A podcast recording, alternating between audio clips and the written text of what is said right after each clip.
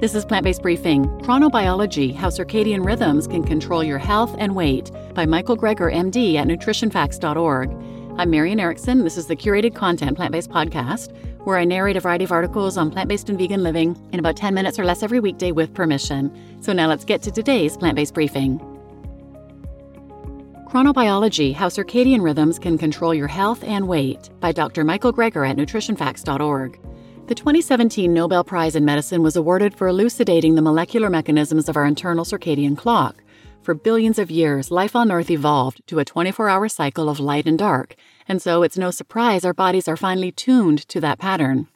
But put people in total darkness without any external time cues, and our body still continues to cycle in about a twenty-four hour circadian rhythm. In fact, you can even take tissue biopsies from people and show the cells continue to cycle outside the body in a petri dish. Nearly every tissue and organ in our body has its own internal clock. An intricate system of intrinsic clocks drives not only some of our behavioral patterns, such as eating, fasting, sleeping, and wakefulness, but our internal physiology, our body temperature, blood pressure, hormone production, digestion, and immune activity. Most of the genes in our body exhibit daily fluctuations in expression, making the circadian rhythm the largest known regulatory system in our body. This cycling is thought to allow for a level of predictability and functional division of labor, so each of our body's processes can run at the best time. At night, while we're sleeping, a whole array of internal housekeeping activities can be switched on, for example, and as dawn approaches, our body can shift back into activity mode. Anyone who's ever had jet lag knows what throwing our cycle even just a few hours off can do, but now we know our circadian rhythms can literally be the difference between life and death. A study of more than fourteen thousand self-poisonings found that those who tried committing suicide in the morning were more than twice as likely to die than those who ingested the same dose in the evening. In the same vein, properly timed chemotherapy can not only end up being five times less toxic, but also twice as effective against cancer. The same drugs at the same dose, but different effects depending on the time that they're given. Our body absorbs, distributes, metabolizes, and eliminates what we ingest differently, depending on when it is during the twenty-four hour cycle. We're just beginning to figure out the optimal timing for different medications. Randomize people suffering from hypertension into taking their blood pressure pills at bedtime instead of in the morning. And not only does the bedtime group achieve better blood pressure control and suffer fewer heart attacks and strokes, but cuts their risk of death in half. Yet most physicians and pharmacists tell patients to take them in the morning, potentially doubling their risk of death. If chronotherapy, the optimal timing of drugs, can have such an impact, maybe it should come as no surprise that chronoprevention, the scheduling of lifestyle interventions like mealtimes, can also make a difference. In the official Academy of Nutrition and Dietetics position paper on effective treatments for obesity, importance is placed not only on the quantity, but timing of calorie intake, suggesting that consuming more calories earlier in the day rather than later in the day can assist with weight management. Some have gone further and even characterized obesity as a chronological disease. What evidence do we have to back up these kinds of claims?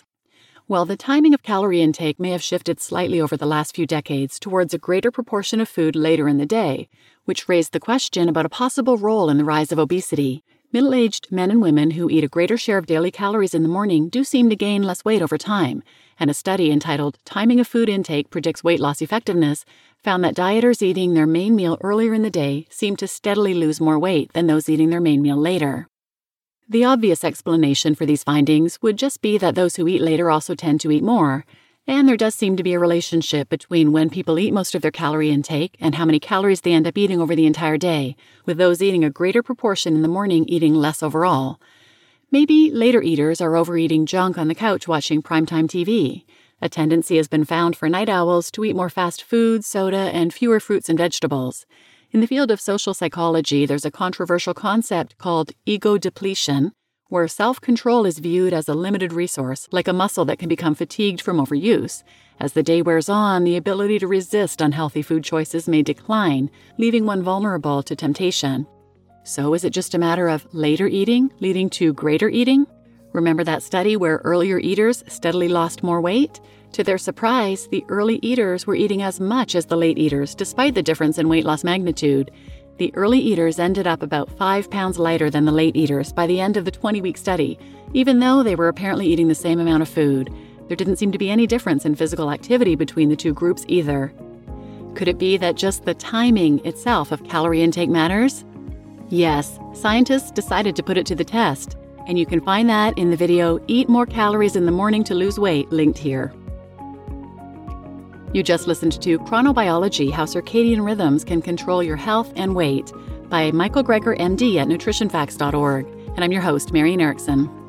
And wow, that's especially wild about the timing of different medications and their effects, and the example of the blood pressure medication being taken in the morning, as most physicians and pharmacists recommend, and not only is it less effective, but it can double the risk of death. Wow. And on a separate note, I've never taken a podcast vacation before, ever since I started this podcast almost three years ago. I've always published ahead of time and not missed a week, but that's going to change for the first time next week. My husband and I will be on vacation. We'll be on the Holistic Holiday at Sea. It's essentially a whole food plant-based conference with amazing expert speakers, including some that I read from here, Doctor Michael Greger, Doctor Neil Barnard, Ocean Robbins, Doctors Dean and Aisha Sherzai. So I'm looking forward to hearing them speak. I'm looking forward to being with like-minded people, to having tons of delicious whole food plant-based food made for me. And I'm looking forward to the warm weather. But while I'm gone, I'll be posting some encore episodes, some oldies but goodies, and I'll have new episodes again starting Monday, March eleventh. And who knows, I might meet some of you in person next week. So for now, please share this episode with anyone who might benefit, and thanks for listening.